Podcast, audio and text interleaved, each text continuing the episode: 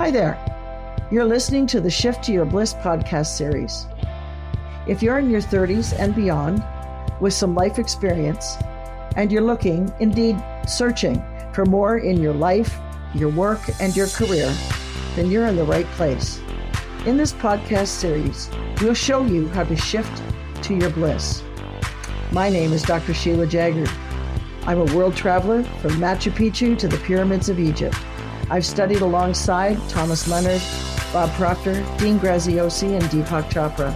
And after five decades, I've created my very own formula to help you shift to your bliss.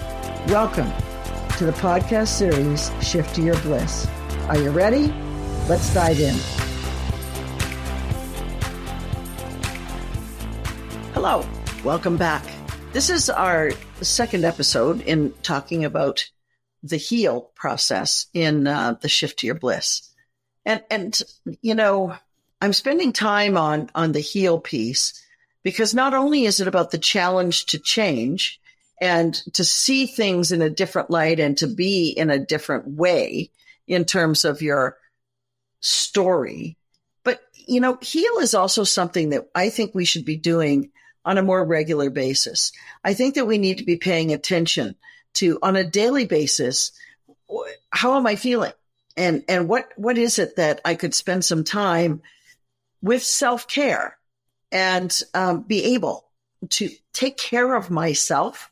Because you know the interesting thing is we take for granted our health until it's not there. And then all of a sudden we want it to be better. So in this session on heal what I'd really like to do is talk about those times when you have had the opportunity to receive the the healing that you needed or even just to spend some time in self-care. Now, as I've told you in the past, I am um, a traveler. I am an adventurer and I do like to go to uh, different places in the world.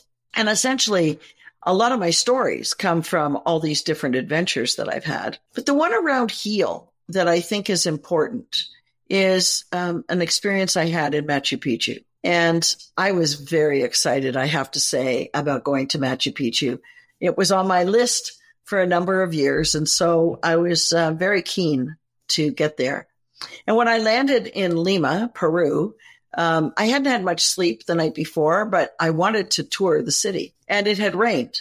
And so the cobblestones were wet and I slipped and went down on my knee and I badly bruised um, the tendons and ligaments in my knee, uh, which uh, turned out to be rather debilitating when you're at Machu Picchu. Anyway, uh, I got ahead of myself. So I'm in Lima, Peru. I'm about to go out on this tour the next day. I get back to the hotel and hobbled into the hotel.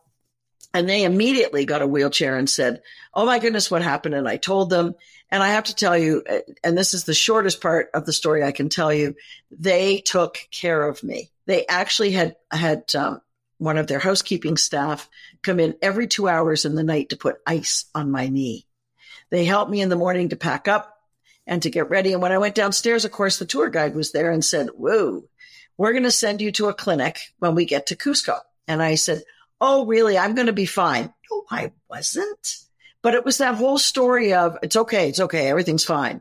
And so he said, Nope, you're staying with me. So he put me in this wheelchair, put me on the bus, and uh, and, and stayed right beside. He would not leave my side. Um, obviously, he knew my behavior would be to bolt if I could bolt. And so when we got to Cusco, he, I, I can tell you honestly, I do not know the airport in Cusco because it was a blur. He was whipping me through that airport, got to the luggage and showed him what my luggage was. And there was this man standing there and, uh, he was the doctor and he ran a clinic, but he came to pick me up to take me to his clinic. When I got to the clinic, of course, they thought this was really serious. They thought maybe I'd broken my leg, whatever. So um, he had an emergency uh, physician there. He had a cardiac physician there because remember you're at altitude. He also had an orthopedic surgeon there, and he had an anesthetist there as well as the X-ray technician. I had more service there than I ever had at any place that I've been in Canada.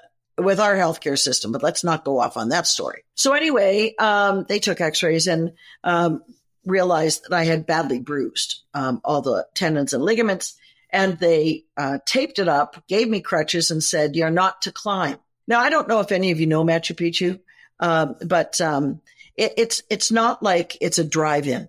So you have to climb. And I said, well, just so you know, I'm going to Machu Picchu. And they said, well, you can't climb. And I said, okay, here's the catch. I'm going to Machu Picchu. So they all looked at each other and the doctor said to me, uh, the, the doctor that owned the clinic said, well, I'll, um, I'll give you a prescription for some medication for pain, obviously knowing I was going to be in pain. So then the bus, the tour bus came and picked me up and the guide said, uh, I hear you're not supposed to climb. And I said, he had to tell you that piece, nothing else, just that. And he said, you're going to climb, aren't you? I said, of course I'm going to climb. So we got to Machu Picchu. It was magnificent. I have to tell you, it was magnificent. Loved being there. We were there for two days. And at the end of the first day, I asked the guide that I had if she would um, bring me back at sunrise so I could do a meditation. So she, of course, went to the main guide and he said, now you want to go do a meditation? I said, of course. And he said, well, I'll ask the rest of the group. No one else wanted to go because it was going to be like 4.30 in the morning and we don't want to do that on vacation, I guess. I wanted to be there because of the energy of the mountain. So we got up at 4:30 and actually I got up at 3:30 because I had to do all the stuff I had to do to get ready because we were leaving that day and uh, went off to the mountain. And she took me to a place where only the, the tour guides would um, meditate. And um, she helped me get down on the ground so I could sit.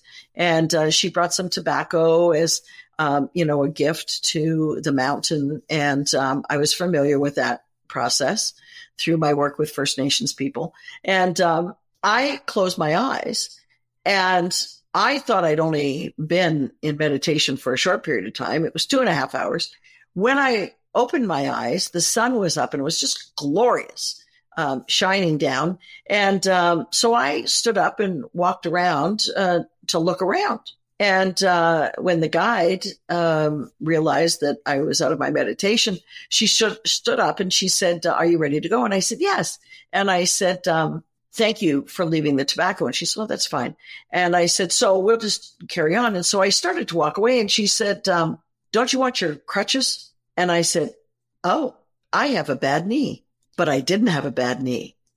The healing that took place on that mountain was because I was open to it, number one. But secondly, there's energy that can help you to shift. And that's exactly what happened. My knee uh, was great. I'm going to say probably four weeks. Um, and then when I got back home, um, of course, uh, the the energy of the mountain wore off because I didn't have that source anymore. So I had to really um, find a way to get that energy back. So I say this to you because when you're trying to move through the heal process in the formula, you really truly need to take a look at where is your energy? Where is the energy that you're trying to uh, perhaps call in? Where's the energy that's going to help you to move to where you need to move to? So in the questions that I asked you, in the last uh, segment that we did. They were basically trying to ground you in your story. Where does the story begin? What took place? Who was with you? If there was someone with you, perhaps every time you see that person, it re-triggers the story and you're not even consciously aware of it. Remember, stories can be as unconscious as they can be conscious. Sometimes we take things in and an experience and we don't even realize that we've now got a story congratulations, you've made a story. But you don't even realize it until such time as you may be with that person again. And then all of a sudden, you're reminded of that story. Who said or did what created the story for you?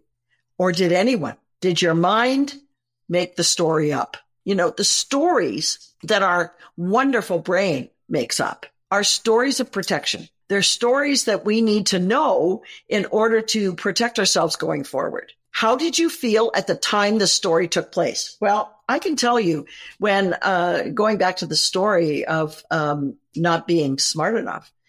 When I got moved to a different school and I knew no one, and it had this religion I'd never heard of, I was not only sad and confused, I was angry. I did not want to be there, but there was no way out because remember, I wasn't smart enough. So scholastically, I wasn't going to, I wasn't going to pass myself out of the school. So I was trapped.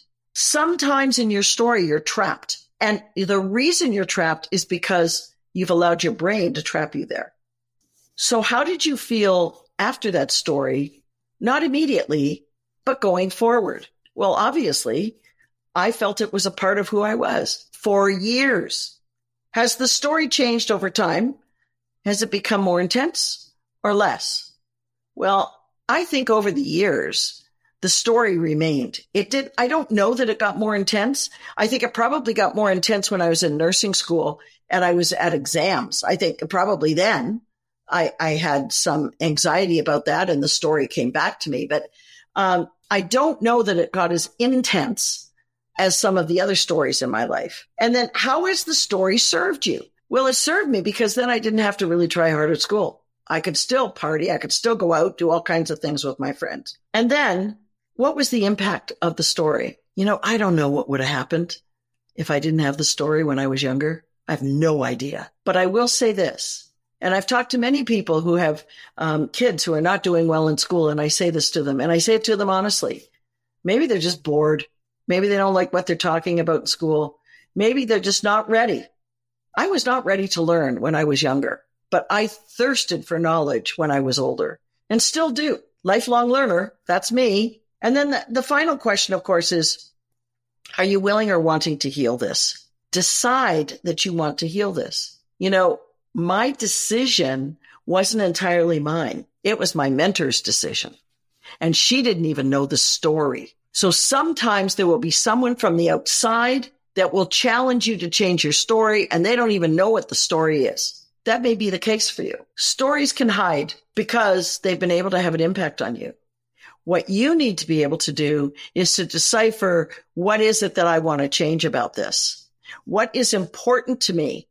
to break away from that story and be free and to do the things that I truly want to do. The story, in many cases, holds you back from being the very best you could be, holds you back from being that person that you were intended to be, holds you back from being all that you wanted to be and more. You know, I heard a wonderful story about um, Michael Jordan, and uh, I'm sure you all know this that Michael Jordan, when when he was in high school, um, he was told that he would never be a basketball player. He was too clumsy and he was not able to do what he needed to do. And he was growing at such a speed that, of course, he was being clumsy. Who wouldn't be when you're growing to great heights? I wouldn't know about that. I'm only five two, but I can only imagine what it's like when you grow and you become that tall. Anyway, he made a decision that he was going to be a basketball player. And he did have someone who believed in him, who said, just keep practicing, just keep practicing. And look at where Michael Jordan is now.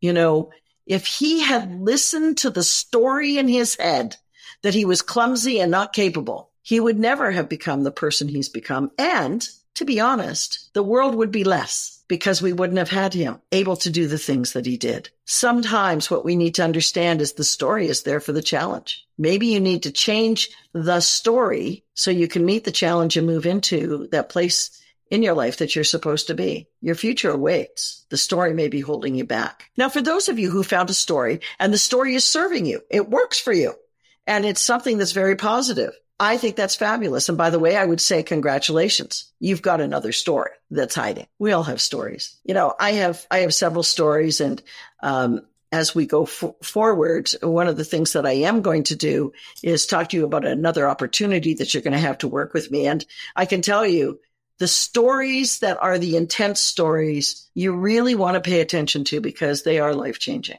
So if you found a story that is serving you, take what is being used in that story to serve you and look for the story that isn't serving you. And then we can apply some of the principles. Well, that's it for today. Um, and uh, I do want to say that I am so thrilled that you're with me on these podcasts.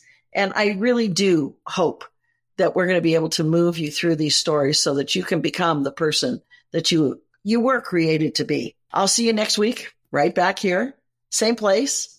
And remember, We're all a work in progress. We're all on the journey. I'm Dr. Sheila. And until next time, go out there, shifters. Find your bliss. Bye bye. I want to thank you for listening today to the Shift to Your Bliss podcast series. If I said something today that resonated with you, please connect with me at shifttoyourbliss.com and book a call with me. Or find the gifts that are free for you to download. Remember, life is a journey, and we're all a work in progress. I'm Dr. Sheila, and until next time, shifters, get out there and start your journey to bliss.